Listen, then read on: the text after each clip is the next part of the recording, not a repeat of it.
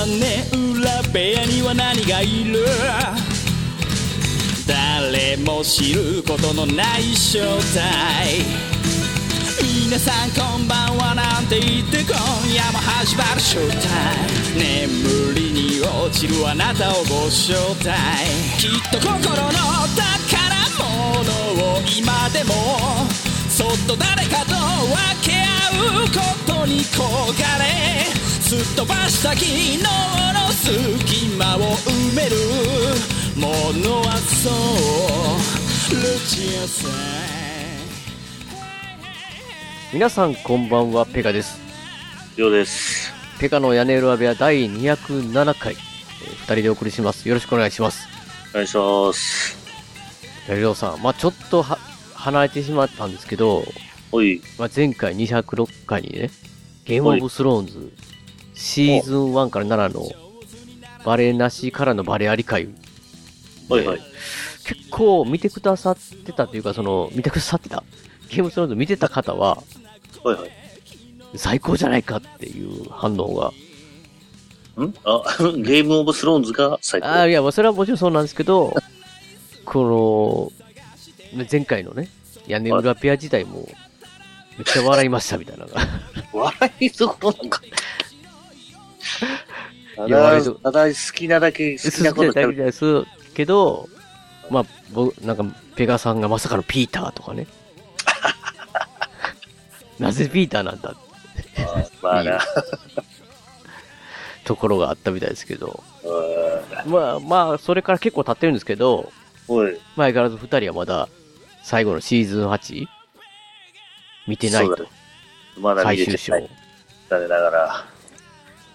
まあなので、まあその今回はね、ゲームオブスローンズの最終章ではないんですけど、まあ普通普通の通常運転っていう感じなんですけど、おい。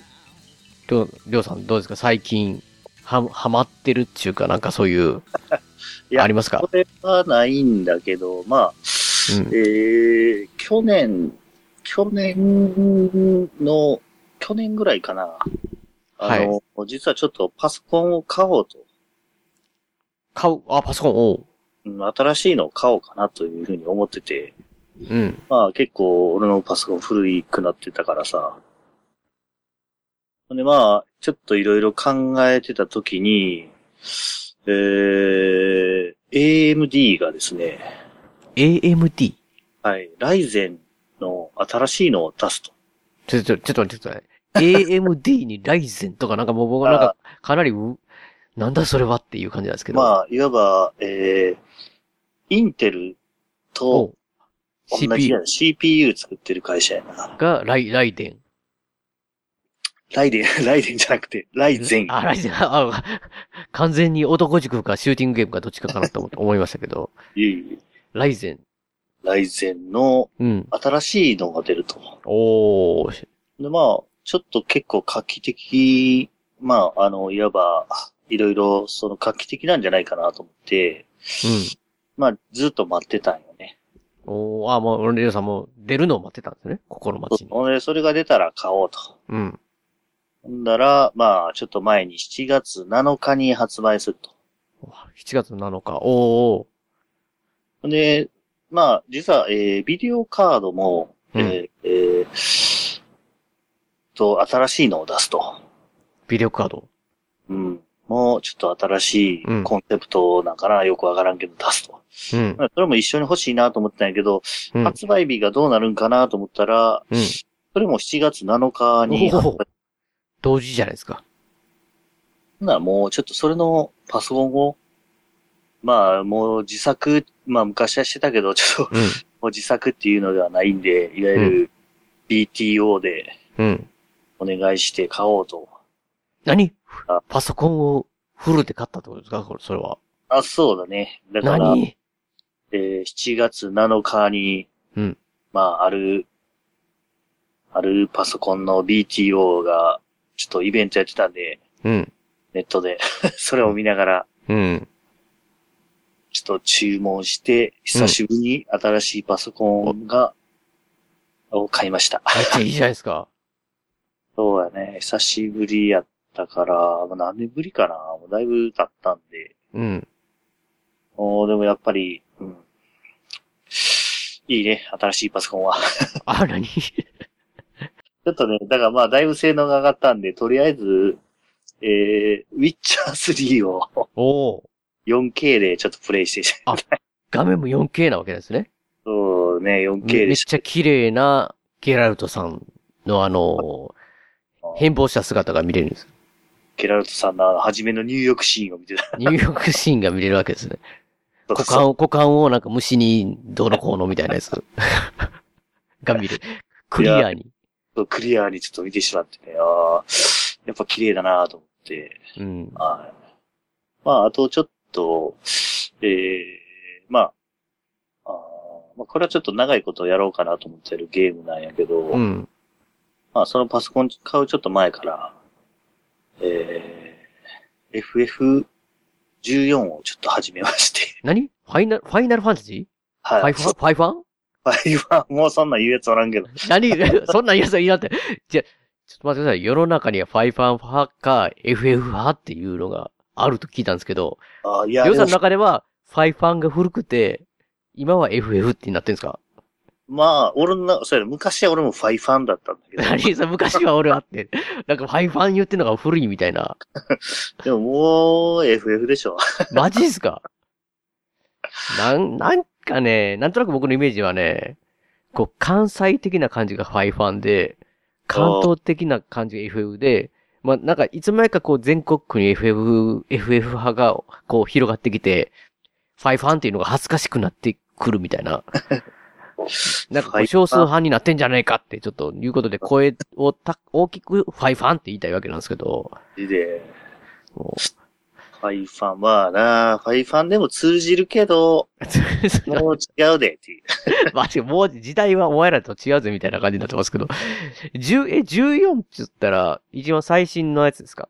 いや、あー14は、あ、15が今一番新しいかな。新しいやつ。うんちょっと、そうやな、14はその1個前だけどオンラインなんだよね。あ、オンラインのやつ。え、そういうのは PC の5、ファえ、5、5、5、え、言うたかんわ。F、言うたかんことないファイナルファンタジー14はね、うんえーあれなんだわ。PC でも PS4 でも一緒に遊べるんやね。おー、素晴らしいじゃない同ですじ、うん。だから、えー、まあ俺はパソコン版を買ってるけども、か。うん。まあ PSO でもできるけど、まあちょっとこれはね、ゲーム代の他にも、うん。えー月額がかかっちゃうからね、あんまり進めるのはあれなんだけど、まあちょっと職場の、まあ若い子に誘われて、うん。や、やりますよって、りょうさんって。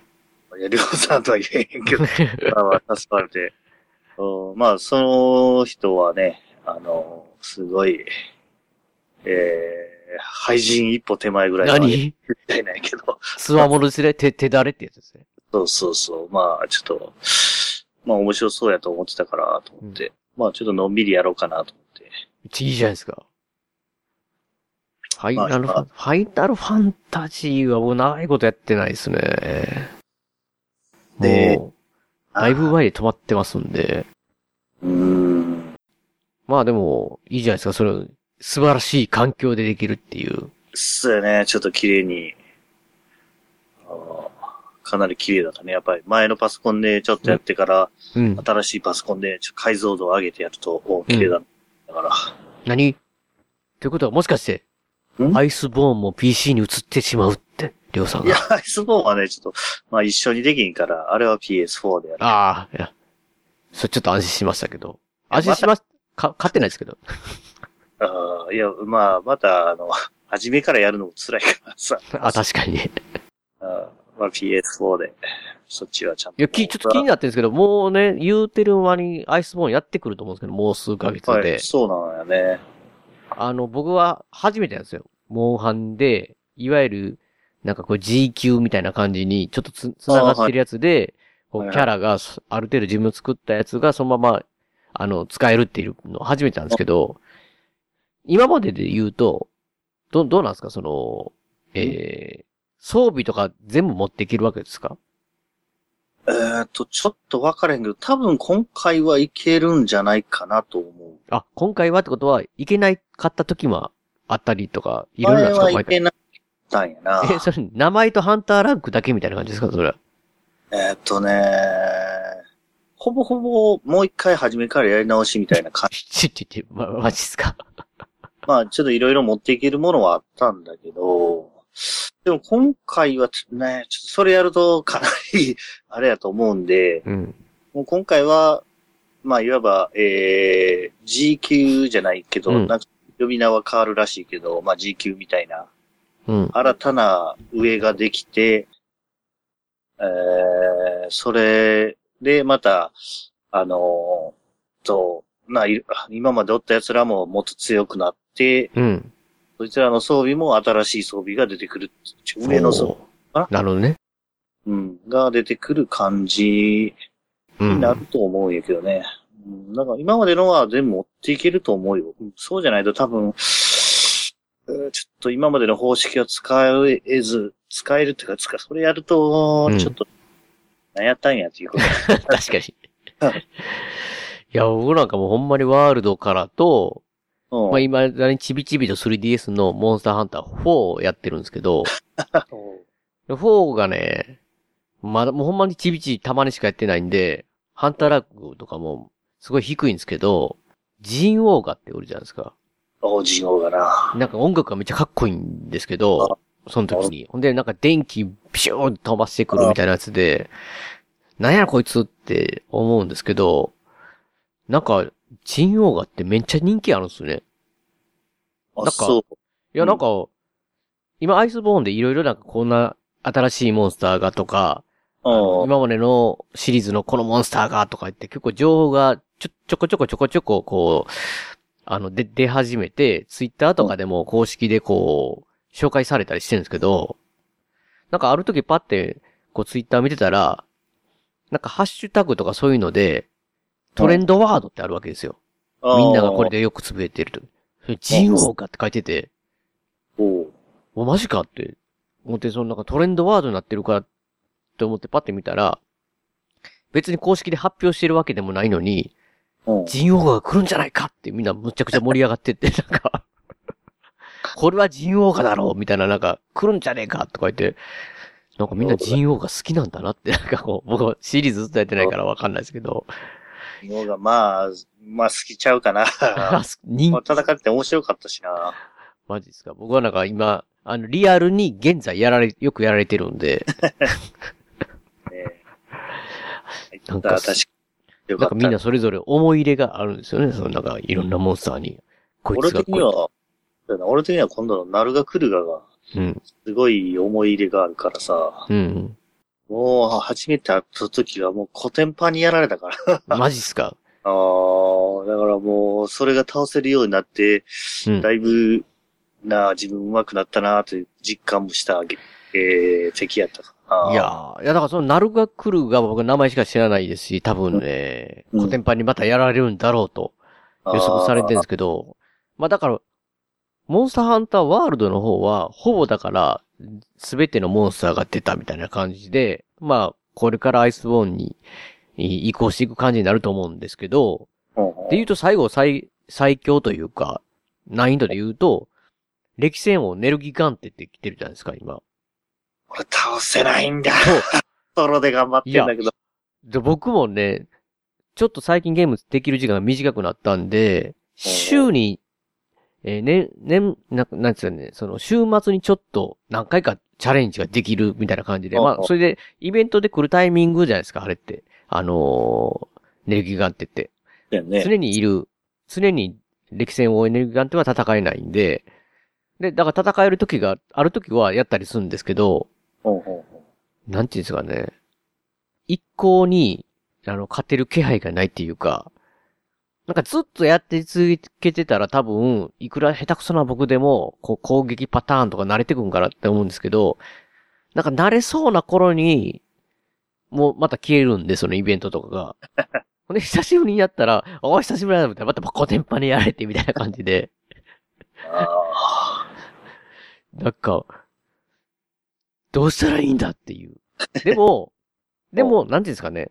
こう、一番最強のやつなんで、まあ、すごい、プロハンターみたいな人たちからしたらもう、もうクリアしてて、もう物足りないよって思うかもしれないですけど、おなんか僕くらいの人間からすると、その難易度から最高であって、こう、いろいろあると、なんかアクションゲームとして、なんかやっぱ、あの、ハラハラ感がずっとあるから、スリルというか、ヒーって言いながら、ここ攻撃をこう避けたりするっていう、なんか、本当になんか、単純にアクションゲームとして、なんか、面白いなって。なんかいつもその、まあ、や、最後、悲しい結末になんですけど、まあ、に、20分ぐらいは粘ってるわけですよ、結構。ああ。で、まあまあ、ええとこまで行って、やられて、いつも手が汗びっしょりみたいになってるんですよ。いや、なんか本当に、ずっとやってきて、今回のやつはすごいハマってて、エネルギーガンテってこう、単純に、まあ、例えば、ベヒーモスだとか、レーシェンとかは、エンシェントレーシェンとかは、ちょっと特殊な感じがするんですけど、なんかネルギガンテの場合は、単純にもう、延長線上でストレートに強いだけみたいな感じな、こう、だよな。イメージ、イメージで、自分の下手くそさを思い知るだけっていうかね、なんかこ確かにな。う、ずる、ずるい敵じゃないじゃないですか、別になんかこう、単純に攻撃力がエグいみたいな。ほんまだからなはっ？と思ったら一撃で死んでたりして。死ぬ。え？って。そうそう。通常の攻撃とかでも破壊力ありすぎるんで、そうや。ダイブが来た時にはもうハラハラして避けれるからみたいそう。いや、だから僕なんかもう避けれる自信がないんで、完全にもう、ガードができる武器で、そのガード性能っていうのも、レベル5って最大にして、防御するんですけど、あの2段階来るときはガンガンって。な。ああの時なその、それ、それ、はガード性能5でも結構減るんですよ、体力ポンポンって。やられちまうからな、あれ。そうなんですよ。だから、なんていうんですかね、体力がまあまあ減ってる状態の時に、あのもうモーションあってピューって空中打った時には、なんていうんですかね、もう、ありがとうって、さようならって、こう、覚悟、覚悟がもう、終わりましたって感じで。いやー。いや、だから本当に単純に面白いなと思って何回もやってしまうんですよね、こいやーう。だからね。でもあれをちょっとみんなでクリアしたいんやけど。みんなでクリアしたいですよね。でもマルチになったら AV ですもんね。そうそうそうそうそう。ソロやったらなんかなんとかな、なんかずっとやってたらなりそうな気はしてくるんですけど、マルチで暴れ回ったらもうわっけわからんで、あいやー、だからね、だからもう、だから本当にだからもう今年の初めの方から、レオンさんに勧められてやって、もう未だに楽しいんで、あ。ああ。いや、素晴らしいゲームだなと思いや、います。まだまだ、今からまたあ、そう楽しそう、あ、あこれから、これからが、これからが本番だって。そうやね。飛び出システムって何やるんだろうねっていう会話を。すごいですね、それ。演者とか監督さんと触れ合えるし、これが若松監督が建てた、はいはいはいはい。そこだけの話が聞けるみたいな。これはね、なかなかシネコンじゃないですよ。ないですよ、それは。いや、みんなスタープカード押そうよ。坪井さんまで飛び出しましたもんね、あん あの時。終わったら外でたむろして喋ったりしてるわけですよね、我々。はいはいはい。疑似 4DX でやってくださいよの発想がそこにあったんですよ。おばあちゃんに、おばあちゃんに。そこではメールアドレス自体が連合赤軍ですからね。マジですか？そうですよ、そこをちゃんと押さえとかなきゃダメですよ。ああ、すみません。新肉まんじゅう、もう一回してくれます、名古屋の映画館シネマスコーレは JR 名古屋駅から西へ徒歩2分水色のビルが目印ですシネマスコーレに来ていただければ映画の同例が失敗借りますのでぜひよろしくお願いします。えー、シネマスコーレでお待ちしております。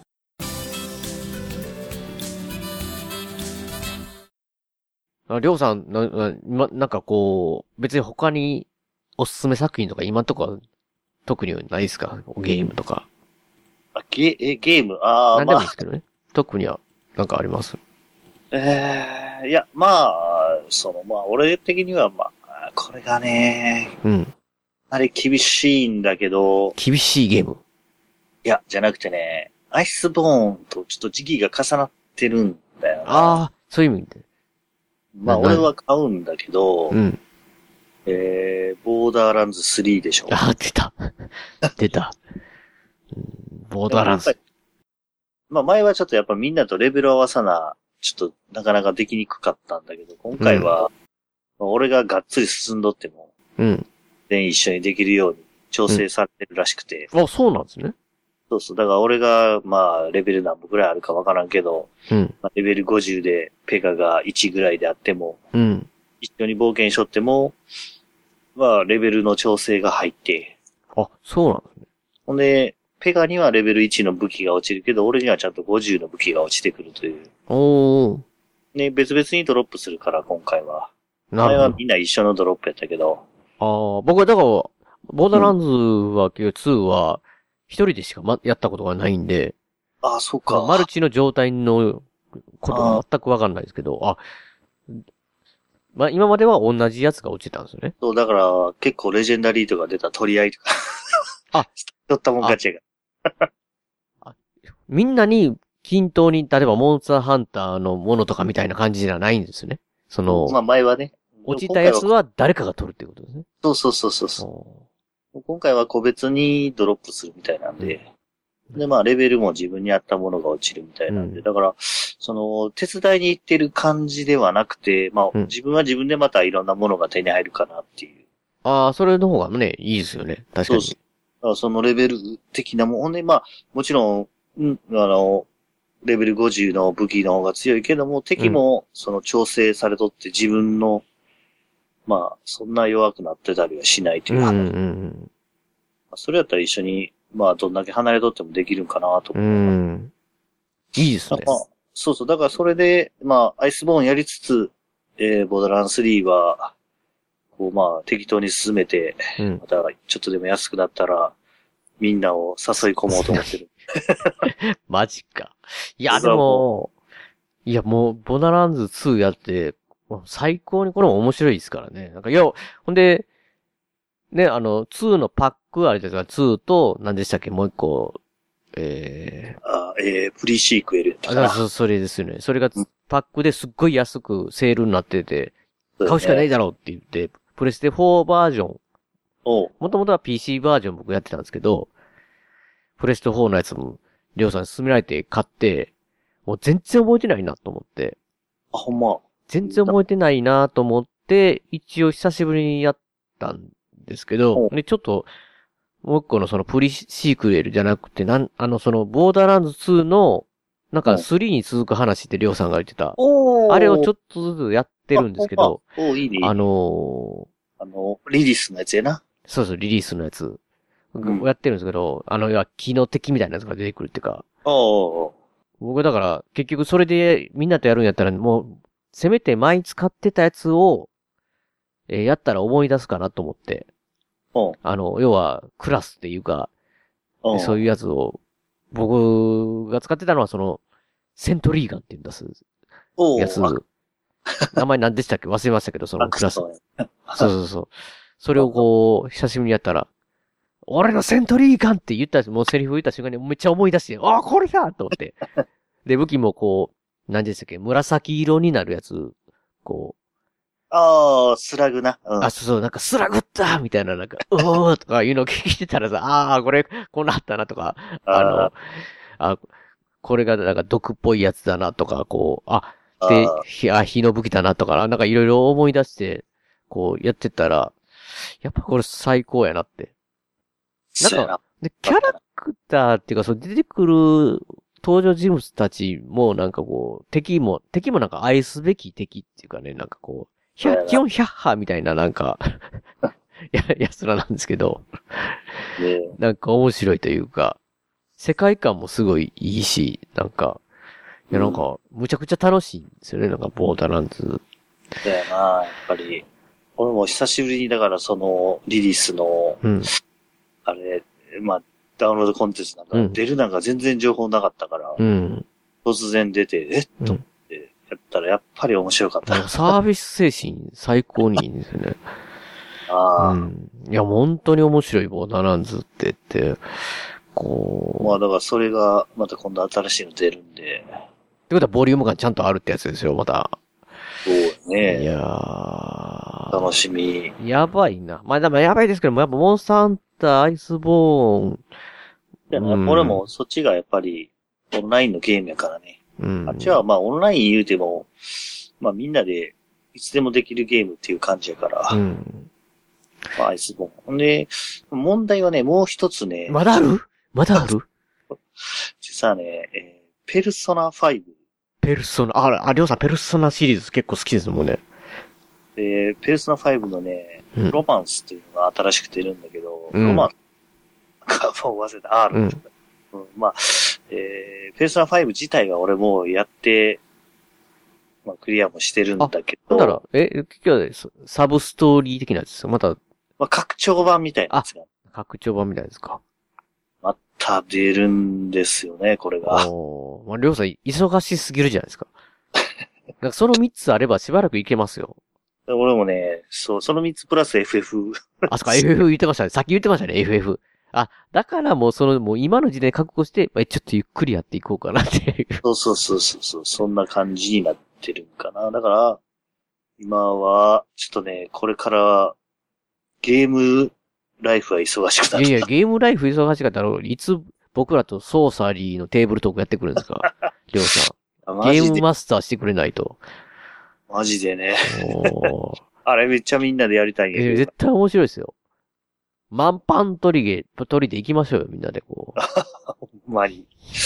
めっちゃやりたいねんけどな。ちゃんと買ってあんねんけどすごいですよね、でもソーサリー。ソーサリーってゲゲームブックじゃないですか、僕らのな。伝説というか、もう、本当に小学校でもみんなが結構持ってたっていうか、買ってたというか、すごい流行って。いいわな。すごかったよな。うーん。僕、やっぱり友達がその休憩時間に、王たちの冠っていうね、第4巻を出た時に買って、すげえふ、今までより太いと。さすが最終、最終巻だなと思って見てて、で、ちょっと、やるのを横で見させてくれって言って、一番最初、初めてやんねんって言ったらなんか、いきなりなんか、梅木の橋ってとこで落ちて死んでましたけど、彼は。なんかこう、ゲームブックって相変わらず即死ぬんだなって思いながら、なんか、なんか、今思えば、りょうさんと見に行ったね、アイアンイーグル2、ほう、そう、見に行ったっけ覚えてない。見に行ったじゃないですか。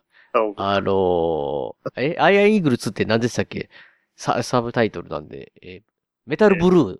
あ、そう、メタルブルー、メタルブルー。だからアイアンイーグルの主人公が、もう最初のなんか3分ぐらいのドッグファイトでいきなり死ぬっていう。だいまあ、あのメタルブルーは何だったんだ？っていや、だから、僕覚えてないですけど、もうだいぶ、あれ、戦闘機に乗ってる人の、なんか要は、コックピットの時のヘルメットあるじゃないですか、もう、ホー、ホースっていうかこう、ガスマスクみたいなのついた状態の。あれで、殺してしまえば、その俳優が出なくて済むっていうやつじゃないですか。わかんないですけど。結局、だから、出演ができないっていうか、1のキャラクターが2で。でもそういう大人の事情かわかんないですけど、それを、なんか僕らは、メタルブルーしか最初、は、アイアンイーグルを見てなくて多分見たんですよ、二人とも。面白いです。そうやったかなそうです、あ面白そうって言って、多分ナンバかどっかの映画館に行ったんですよ、二人で。そうやったっけ？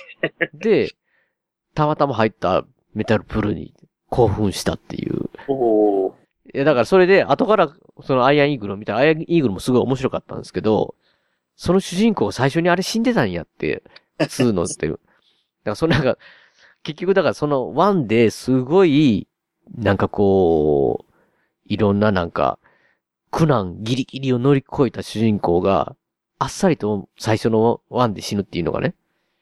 もう今戻ったソーサリーって、ソーサリーってこう、旅をしていく話じゃないですか。お、あの、い支配のお冠かなんかこう、その冠を手に入れたら世界が支配できるみたいな、すごい力を持った冠を。それを取り戻すために、一巻からずーっと旅をしてるわけじゃないですか。うん。で、それが最後の4巻目に来た時の最初のなんか変な吊り橋ですぐ死ぬっていうね。なんか、なんかちょっと、あと思えば、後から考えるとメタルブルーっぽいっていうね。こう、今までのやつは何だったんだって。4巻から始めたから、なんかまあわからんけどって、なんか、まあ、こう一気に死ぬって、いいきなり死ぬっていうのはね、ゲームブックのなんかこう醍醐味でもありますけど。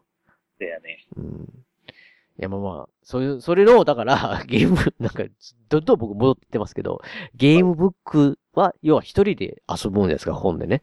ね。それがなんと、パーティーを組んで、できるっていうね。ソーサリーの、えーテーブルトークが出たっていう、すごい、グループ SNE さんでしたっけ、それ。出てたの。いや、これはね、うんえーっと、まあ、本、まあ、あのーグループ SNE からの、安田さん？安田さん？安田さんが翻訳をやって翻訳されたんですね。はんでるけど、もちろん作ってるのは、スティーブ・ジャスト。そうそうそうそうそう。最高じゃないですか。ので、ちょっとげ元気なのか？あの人。あの人、だから、何やったかな。えー、あれファイティングファンタジーやったんやんか。はいはい。あれの、アドバンスドファイティングファンタジーという新しいルールを使って作られてるから、もう、あ、うん。だ要はテーブルトークなんで、みんな集まった時しかできないっていうね。だよな。だからこう、りょうさんが、ゲームマスターになってやってもらうしかない。え、ああ、まあ、やりたいなとは思ってるんだけど、なかなか最ね、強の呪文をまだ今で覚えているぐらいの、どんなんだっけ？え？ZED じゃなかったでしたっけ？あ、違い、違いました。ちょっと調べてみよおう。ZED じゃなかったかなソーサリー、ZED 工作。空間操作の術。あれ？違うのかな？え？ちょっと今ね合ってるみたい。合って、合ってますか？合ってるみたい。いや、知らんけど。あ、なんか違うかもしれない。一応 ZED っていう呪文はあるみたいですけど、ああ、なるほど。えーまたこれはね、ちょっと今僕別の部屋にあるんで、ソーサリーのある部屋と、なんか最終呪文、あれ、あれ、ソーサリーのゲームブックって、りょうさんお覚えてないですかね？あの呪文の、あれって。なんかあの、えっと、ソーサリー自体が戦士か魔法使いか自分で最初選べるんですよね、やる。おで、要はだから、戦士の場合は普通に戦うだけのサイコロの戦うやつだけで設定だけなんですけど、魔法使いはちょっと戦士より技技術点っていうか攻撃力弱くなる。代わりに魔法が使えるんですけど、旅をする前に、端末に書いてる、その3文字のアルファベットがいっぱいあるんですよ。BIG とか。おそういう、いっぱい、そんでこういう、例えば BIG やったかはちょっと忘れましたけど、それやったら、例えばビッグなんで、自分が巨大になるとかね。そういうなんかいろんな説明があるんですよね。でそのいろんな3文字を全部覚えておいて、どんな呪文かって見見ていいんですよ。ただ旅が始まったらそこを全く開いたらダメだっていう。で、で、あなたは呪文をもし唱えるならって、魔法使いだったら唱えれるって言って、えー、Z、ZED を唱えるか、BIG を唱えるか、みたいな感じなんですよ。ZIP をと唱えるかっていう。なるほど。で忘れてたら、これ何やったかなってアルファベット。確かに。えどうしようかなって、まあ、ZIP にしようかって言って、こうやると、手から稲妻が出るみたいな呪文やったりとか、なんかそういう やつなんですけど、で、最後の最終究極呪文っていうか最後の呪文が、あ、なんかヤフー、ヤフー知恵袋にね、はい。質問がありました、これ、みたいな。ゲームブックソーサリーシリーズで最後に出てくる呪文、ZED って唱えたらどうなったんでしょうかっていうのがいいとか。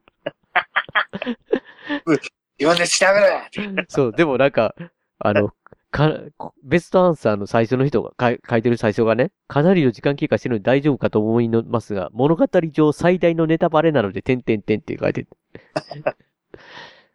これちょっと言えない、言えない、言えないんで言え言わないですけど、ここで。いや、まあだからそれ、それぐらい僕、まだ未だにそうやって ZED じゃなかったからって覚えれるぐらいの、おーバイブルですよ、だから。あなるほど。よう覚えてたな。でも、でも効果を完全に忘れてますよ。これ僕、あの、今その答えね、さっきのヤフー知恵袋の聞いたときに、おーって思いましたよ。おーなるほそんど。な呪文だったかって。いや、だから、とにかくね、それが、それがま、また、どんな風になってんかわかんないですけど、まあ、要はでも世界観が全く操作リーってことでしょう。だから、うん。すっごい楽しいそうやね。はずなんで、お願いしますよ、りょうさん。で、なんかいろいろ、な、頼む、や、やりたいこといっぱいあるんやけどな。なかなか、みんなで集まるっていうのはちょっと今難しいものがあるからな。うーん、確かにね。だからまあ、ついで言うとお正月とか、な年、年末お正月？だよな、ちょっとそれまでにはちょっと。ちょうど調整してね、今からやると忘れるんで、りょうさん。ちょ、ちょ、ちょっとずつ読みながら。そうやな。あ、ちなみにもう、あの、王たちの冠って名前は古いみたいで、今の4巻は、小、小、えー、諸国とかの章に王様の、で、小王の冠って書いてますね。ええ王たちがまあ小王になったみたいですね。なんか。今、今売ってる。かったな。ね、なんか、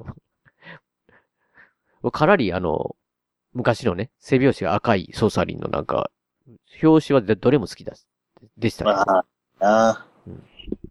ええな。いやー、最高ですよ。ところで、はい。まあ、りょうさんのソーサリーお願いしますって。まあ、いろいろね、りょうさんにお願いしてるんで。ゲームオブスローンズのね、ボードゲームとか。はい。まあ、ゲームオブスローンズボードゲームな。これ。まあ、それはひょっとして僕が、ある程度ルールわかるかもしれないですよね。そうだねあの、コズミックエンカウンターが元になってるんだったら。ぶっ飛んでるゲームやけど。ね最高ですよ。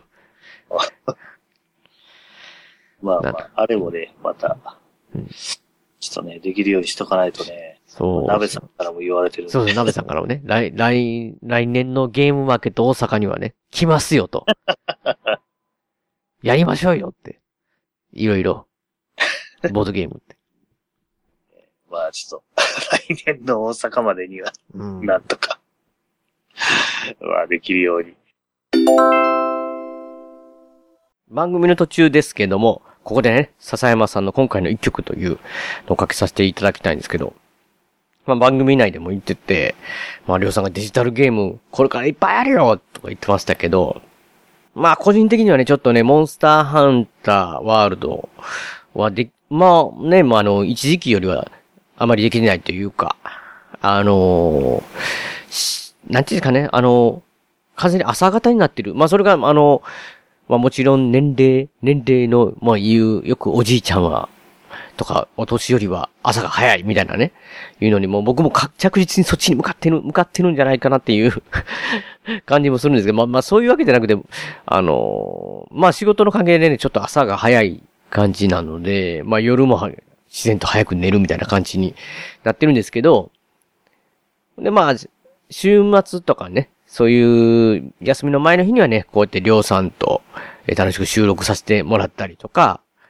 まあデジタルゲームね、オンラインゲーム、それこそ、それこそモンハンとかで遊んだりとか、うん、なんかあの、知って楽しんでるわけなんですけど、そういう夜中にね、こう遊んでる時っていう、時に必ずね、笹山さんの曲で、僕の頭の中でかかるのは、夜光虫って曲なんです。まあこれ、まあ以前、だいぶ以前からもう屋根裏部屋でもね、ちょくちょくかけさせていただいて、まあ僕は大好きな、笹山さんの中でも、えー大好きな曲なんですけど、まあこれ、夜に光る虫という漢字書くと見せかけて、夜に行く、行く、更新のこう虫っていう感じで、多分どちらかというと、こう、あのデジタルゲームとかね、こう、やってる時に、というよりも、なんかこう、僕のイメージとしては、まあ僕も20代ぐらいの頃は、あの、まあ夜、遊びに行って、まあ朝帰ってくるみたいなね。ま夜になったら、出て行ってみたいな、えー、暮らしをしてた頃もあったんですけど、まあそういうのに、の方がちょっとイメージ近いのかもしれないですけどね。なんかまあ、火傷するまで飛び回ればいいっていう歌詞もありますけど、まあだからそういう、だから、感じなんですけど、まあ今でもなんかこう、夜、まあデジタルゲームとしても、まあ、バーチャルの世界ではまあ、りょうさんと会いに行ってるみたいな感じで、なんか気持ち悪いな。会いに行って、まあそういう、まあ、活動してるっていうか、行動してるみたいな意味ではね。まあなんかこう、ゲームやってる時にも、なんか夜行中っていう曲がまあ僕の頭の中ではよくかかってるんで、まあね、本当に、なんかその、ちょっとこのサビのね、感じもこう、くるくるとかね、なんかこう、スルスルみたいなね。なんかこれだけ言ったら大丈夫かっていう。なんか僕が歌ったらなんか、ちょっとアホみたいなことになってますけど。でも、あの、佐山さんの曲ってのは、歌で聴いていただくと、すごい素敵な曲なんでね。あの、ぜひね、聴いていただいて、もし、これ、今からかけるのはショートバージョンになってますけど、ちゃんとしたバージョン、ちゃんとしたバージョンじゃないな。ショートバージョンもちゃんとしてるんですけど、要は、えー、フルバージョンですね。フルバージョンは、アルバム、最新アルバムスクリーンに入ってますので、もちろんそれデジタル音源とかで、ヤコチュウとかだけでもご購入できますので、もし気になった方はチェックしていただきたいなと思います。そうしましたら聞いてください。笹山さんで、夜行中。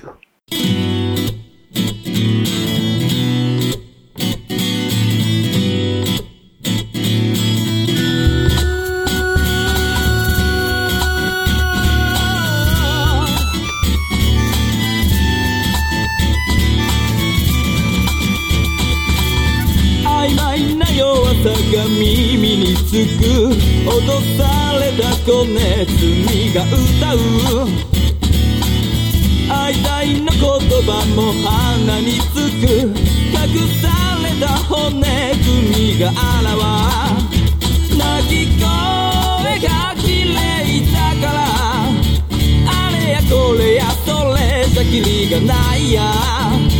愛してる口々に振るまで今日も明日ものらりくらり。くるくるくる回る光をたくて群がる僕らいつもひねくれた夜行中ぐらぐらぐらついた心を払って誰もここまでこれやしないでしょう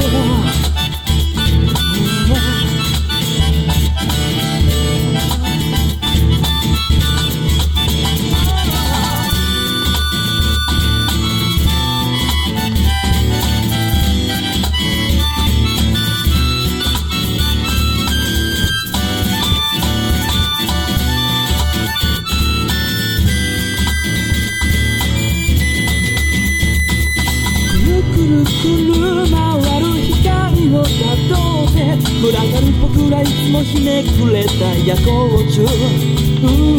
ゆらゆら揺れ落ちる雫を拾って。やけどするまでそばにいればいい。くるくるくる回る光をたどって群がる僕ら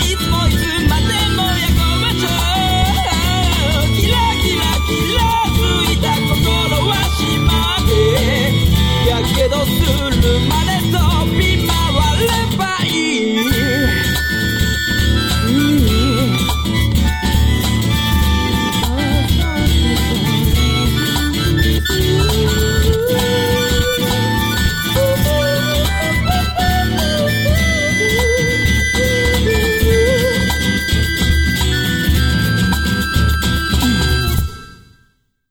話は変わるんですけど、あ、はい。まあ、あの、聞いてる皆さんでもこれすぐ、あ、すぐは無理かな。Amazon プライムビデオというものに入っている方だっただったら、はい。もうすぐ今からでも見れるっていう映画をね、僕見たんですけど、えー、恐怖の報酬っていう映画。おこれがね、1953年のフランス映画っていう。ほう。白黒ですわ、白黒。1953年なんで。これがね、結構僕、なんとなく気になって、み、見たら、むっちゃ面白かったんですよ。へえ。な、どう、なんかまあ、後からウィキペディア見ると、第6回カンヌ国際映画館でグランプリと男優賞って書いてますね。で、第3巻ベ、第3回、ベルリン国際映画祭で、金熊賞というものかね、受賞したって書いてますけど。これがね、なんかこう、量産にもぴったりのフランス映画なんですよ。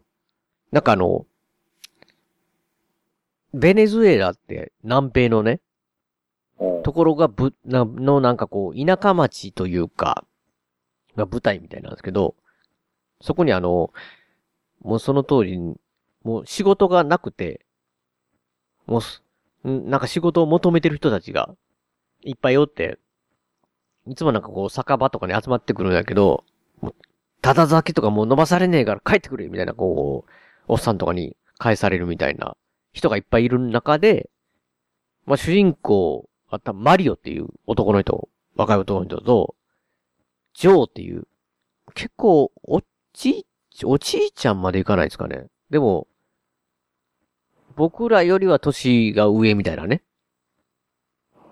感じの二人が主人公っていうか、なんですけど、で、そこで、要は仕事が毎も入ってくるんですよ。えーそれが、なんかあの、そこからの、その町から500キロくらい先の油田があるんですけど、そこで大火事が起きて、どうしようもないと、火で。ほんでもうね人もいっぱい亡くなった人が運ばれてくるんですよ、ここまで。で、で、どうしようかなって思ってて、そこ、どうしようかなっていうとこに、まあ、要はそこの、その、油田が爆発するのを止めるために、これを消し去るために、ニトログリセリンを大量に突っ込んで爆発させて爆風で消し飛ばすよっていう。ほただそのニトログリグリセンを、一刻も早く運ばなあかんねやけど、要は悪路なんですよ、そこまで行くまでが、距離が500キロ。で、安全装置とかも、なんかこう、ような状態がついてないトラックを2台用意して、その2台にニトログリセンを最高に積んで、危ない。それを、要はなんか、その、その日暮らしでギリギリのやつみたいな、お仕事欲しがってるやつでも、要は、危険な仕事でも受けるやつがおるだろうって言って、2000ドルやったかな払うから、あの、危険やけどな。確か、確か危険やけど、やってくれないかみたいな感じの仕事が前に言って、結構みんな、やりますみたいな感じなんやけど、で、運転テストとかして、あの、なんとか要は合格するのがマリオと、あとだからル、ルイ、ルイ、マリオとなんかルイージってやつがおる。なんかこう、スーパーマリオみたいですけど、ルイージとビン、ビンバやったかなで、もう一人、なんか結局、選ばれた人が途中でやっぱ怖くなって、本番の前に、か、なんか、無理だってなって、その、ジョーっていうね、マリオと仲いい人。要は、その、に、二人二人のペアでそのトラックを、に乗って、500キロ先の油田まで向かうっていう映画ですよ。まあ、それが、なぜりょうさんにぴったりかって言ったら、おう スピンタイヤーズですよ。なんか量産聞いててそんな感じがしてたんや。分かってましたバッドランナーがとか思ってただから、ニトログリセリンでちょっとでも倒れたら爆発するマッドランナーみたいなもんですよ。生き残れる気がしない。そう。これがね、なんていうんですかね、やっぱり、今、あれ、ちょ、ちょっと待って、ごめん。お、いいとこで電、話だ。では、どうぞ。ちょっとだけ行ってきます。コマーシャルずる。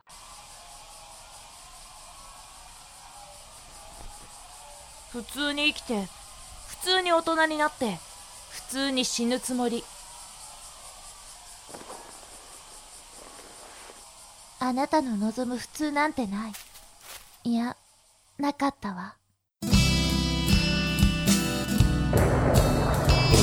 たちの言う終わりというのもお前たちの勝手な解釈だ私からすればこれは始まりだ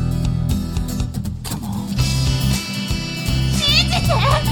あなたの思う、あなた自身の世界を。愛されたいと願う人の夢は愛し合うことをすることができず夢から得たいと願う人の夢が作り出して消える魔のブレッストリー。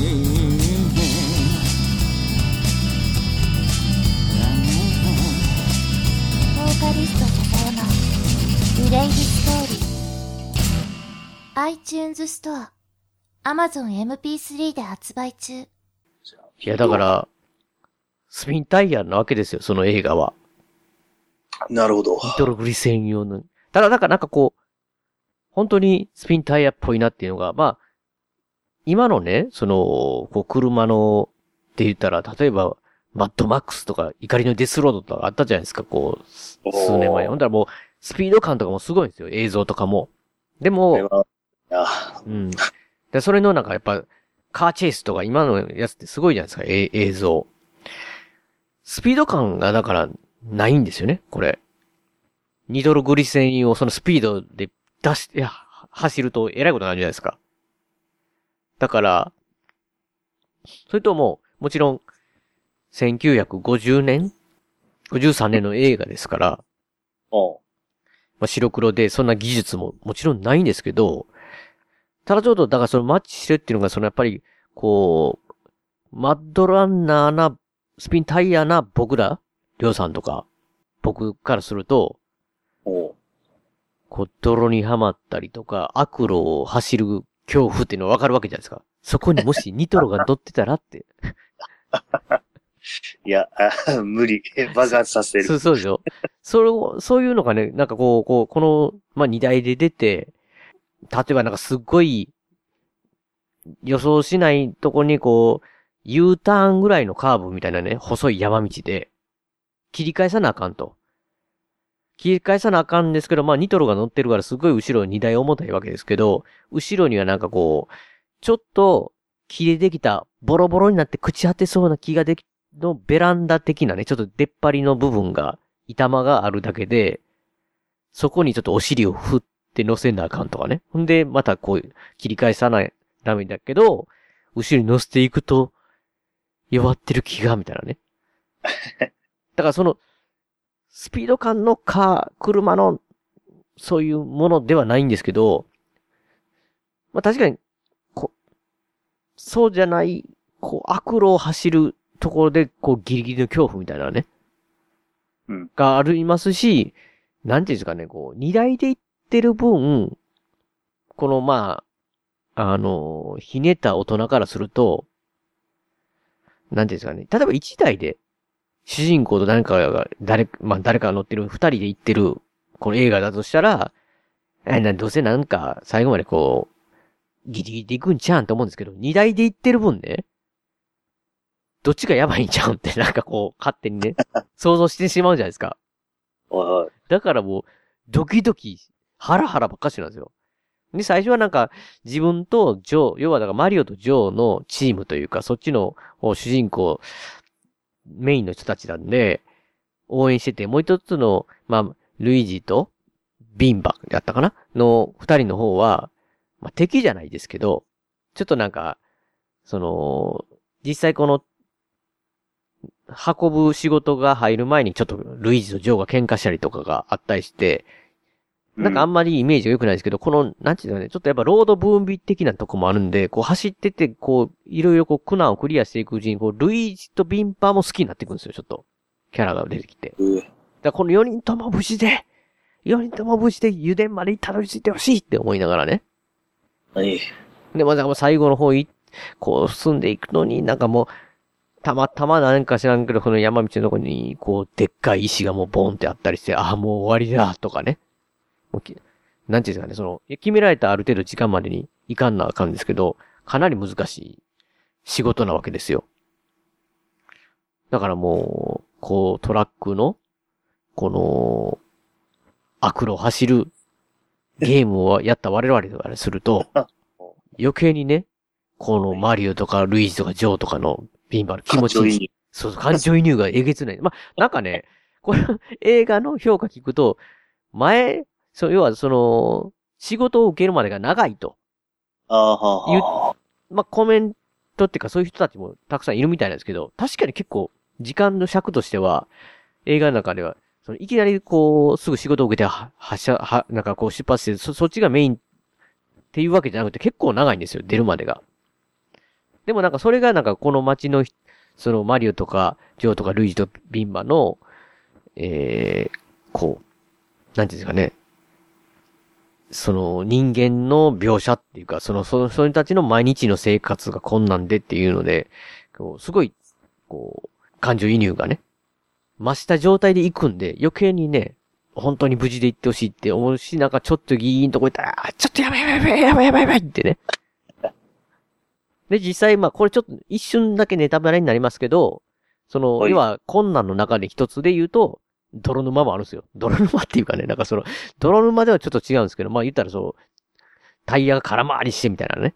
悪路で。なんか完全にスピンタイヤーズな気分でね。わかるよって。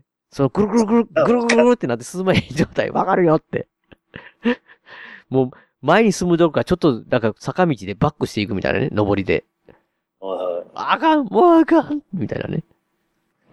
で、あとはなんかこう、その、ジョーっていう人がさっき言ったみたいに、ちょっと老いぼれ的な感じ、まあ僕らの同世代っていうかね。最初はなんかマリオとかにもなんか経験豊かなジョーの方が、俺についてこいよみたいな感じなんですけど、実際、僕たちが、そんなトトラックで乗ってね、いろんなアクシデント、苦難がいっぱいあったら、体動かしてやらんとダメですか、いっぱい。体張って。だからもう老いぼれ的なのが出てきて、なんかちょっと、ジョーがどんどんなんかね、ジョーとマリオの関係がみたいな感じのところが、なんかその辺がもうジョーに、老いぼれ感に僕はむっちゃ感情移入していって。えー、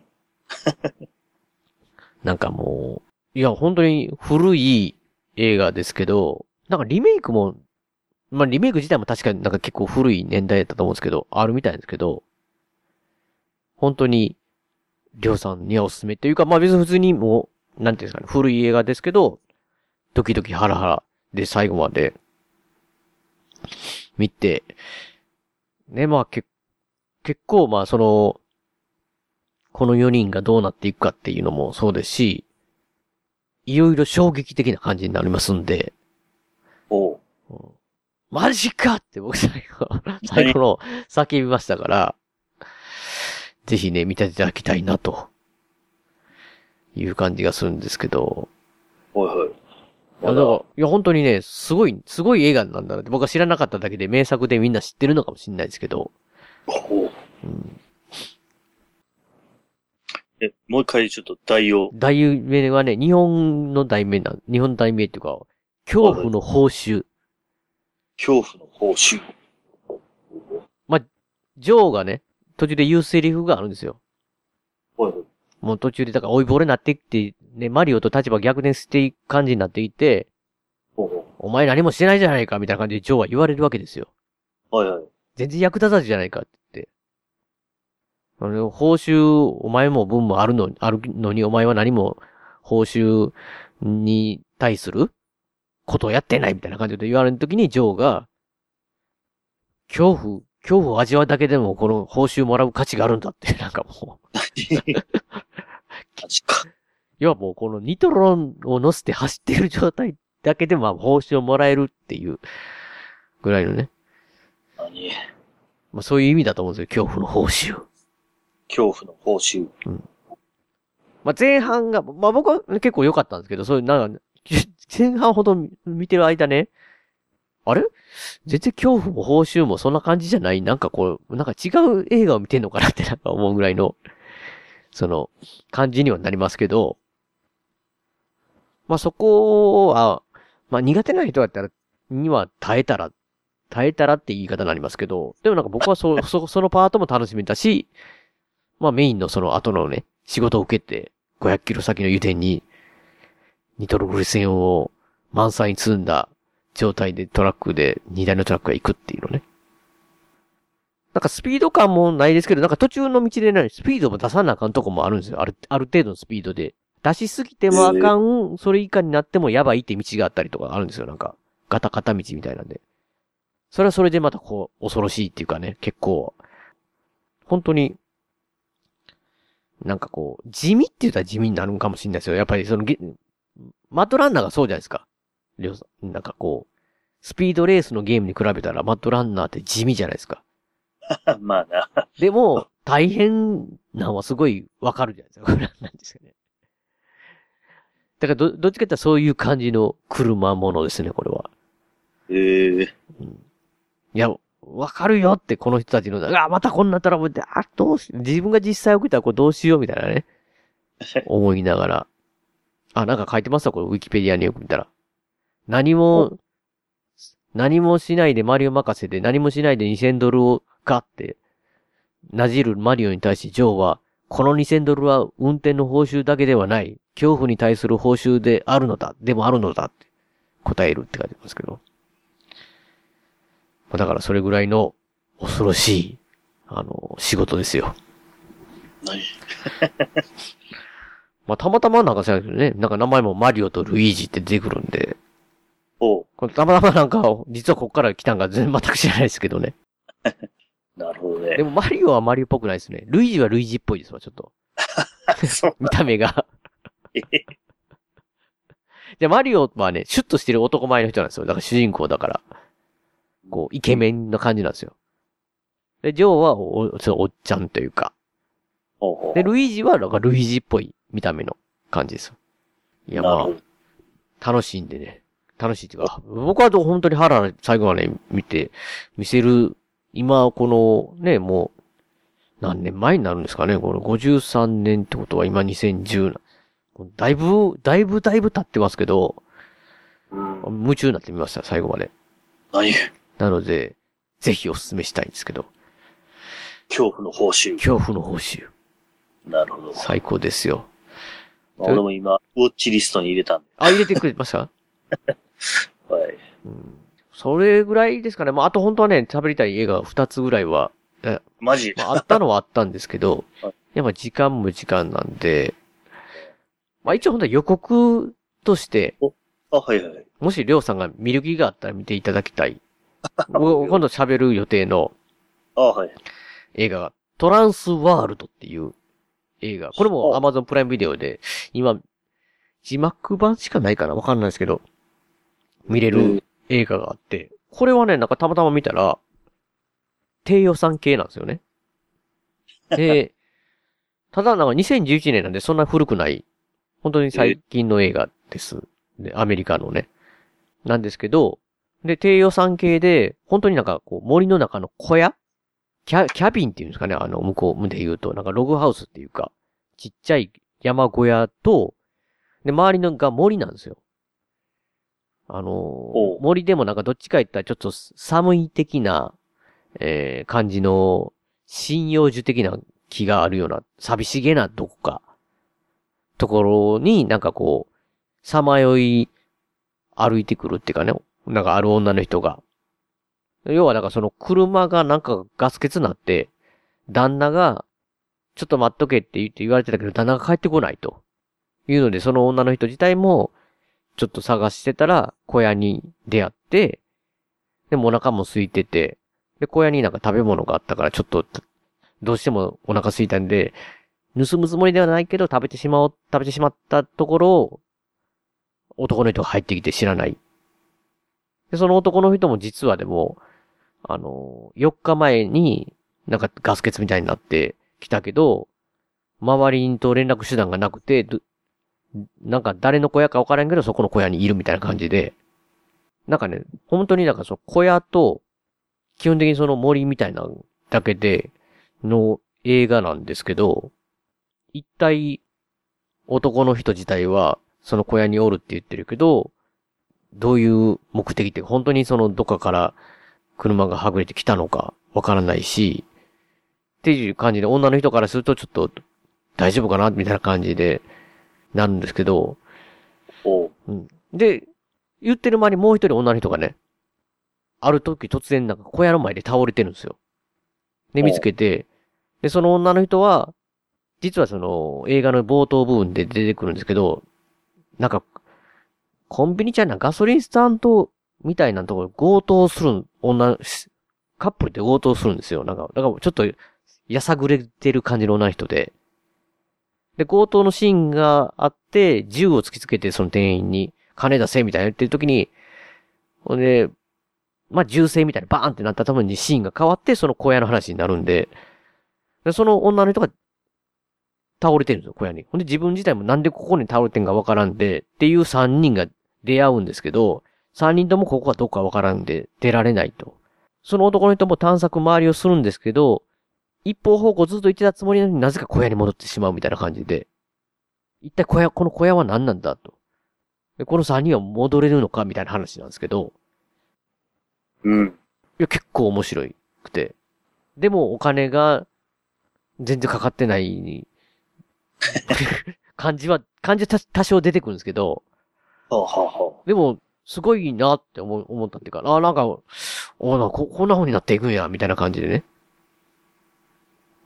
あの、情報を何も入れずに、ぜひ、宿題としてね、リスナーの方は、見ていただけたら、Amazon プレイビデオが入ってない方は、レンタルビデオであるのかどうかわからない感じですけど、もう一度言うと、えートラトランスワールドっていうね、映画。トランスワールもしりょうさんも、別に見見見なくてもいいですけど、気が向いたら、あのー見ていただいたら、と思いますけど、ぜひね、今度次回の屋根裏部屋では話したいなと。いう、ちょっと珍しいパターンですけど、宿題的な。ド。トランスワールド。トランスワールド。時間もそんな長くなかったのかな？時間書いてないかちょっと今わかんないですけど。うん。でもなんか、評判は後から見たら、まあ普通、普通みたいな感じの人もいますし、でもなんか絶賛してる人はね、10年に一度の映画だって。いや僕それちょっとすさすがにす言い過ぎかなって思いましたけど。はい。いや、僕、僕はでも普通に本当に、いや、これ結構面白いんじゃんって思いましたんで、みんな見ていただきたいなと思うんで、という感じですね。トランスワード。りょうさんなんか宿題ありますか？宿題は、ボーダーランズ3と、アイスボーンと変えようと。あ、そうですね。あのまあ、あと、ペルソナあのペルソナ5 5ロマンス変えようって。あと、FF14。FF 変えようって見て、もうついていけない、ついていけないですよって感じです。で、まあね、まあ期待はしないですけど、年末総裁っていう感じですかね。まあまあ、期待はせず。期待はせずに。っていう感じで、いいですかね。はいはい、あありがとうございます。そう、そうしました。えー、締めさせていただきます。番組のご意見やご感想などメールでお待ちしています。ブログのメールフォームから送っていただくか、もしくは通常のメールで、アルファベットで、えーペガ屋根裏アットマーク、gmail.com、ペガ屋根裏アットマーク、gmail.com 宛てでお願いします。えー、演技曲は笹山さんで、スルリです。えー、笹山さん関連デジタル曲、こちらの方は iTunes ストアや Amazon MP3 で購入できます。えー CD、コンパクトディスクなどはオンラインストア、リビングオンザレコードの方で購入できます。えオリジナルフルアルバム、シャニクサイ、セカンドフルアルバム、灰の水曜日他も絶賛発売中ですので、よろしくお願いいたします。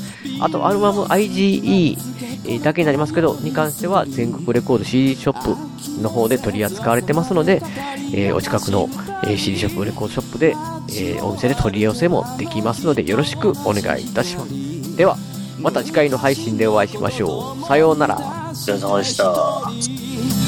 大事なことはいつも伝わらずするり相変わらずのままでいられた二人街はもうすっかりと懐かしく変わり昔のことと分かりすぎる一人